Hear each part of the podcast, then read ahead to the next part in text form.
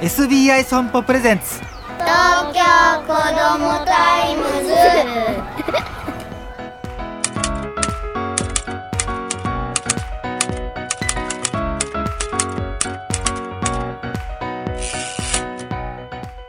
おはようさんさん。 TOKYOこども TIMES。編集長の杉浦太陽です。毎月1週目は親子のためのドライブ情報。2023年最後を飾る今月はこちらです湘南の宝石江ノ島。最近12月の江ノ島に行ったことありますか？江ノ島片瀬海岸を舞台にしたウィンターイベント湘南の宝石を開催していましてとっても綺麗なんですね。湘南の宝石公式サイトがあるんですけども当たり前なんですがトップページから美しいシーキャンドルがクリスマスツリーみたいになってますね。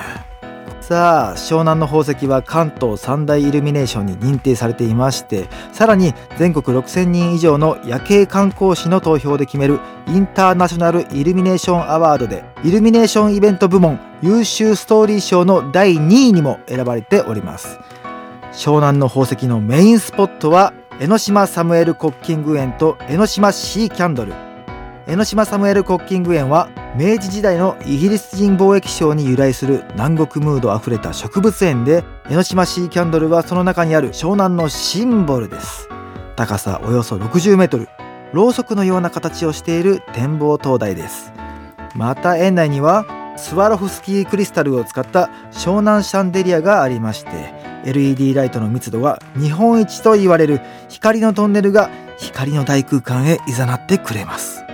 日暮れ時に条件が合えば輝く光でデコレーションされたシーキャンドルと相模湾とその向こうの富士山を一緒に見ることもできるそうです。この合わさった瞬間見てみたいですね。海の静けさと雄大な富士山とイルミネーション。最高だろうな。そして日が暮れれば相模湾と湘南地域の夜景も絶景。そうですよね。湘南地域の街並みも綺麗なんですよね。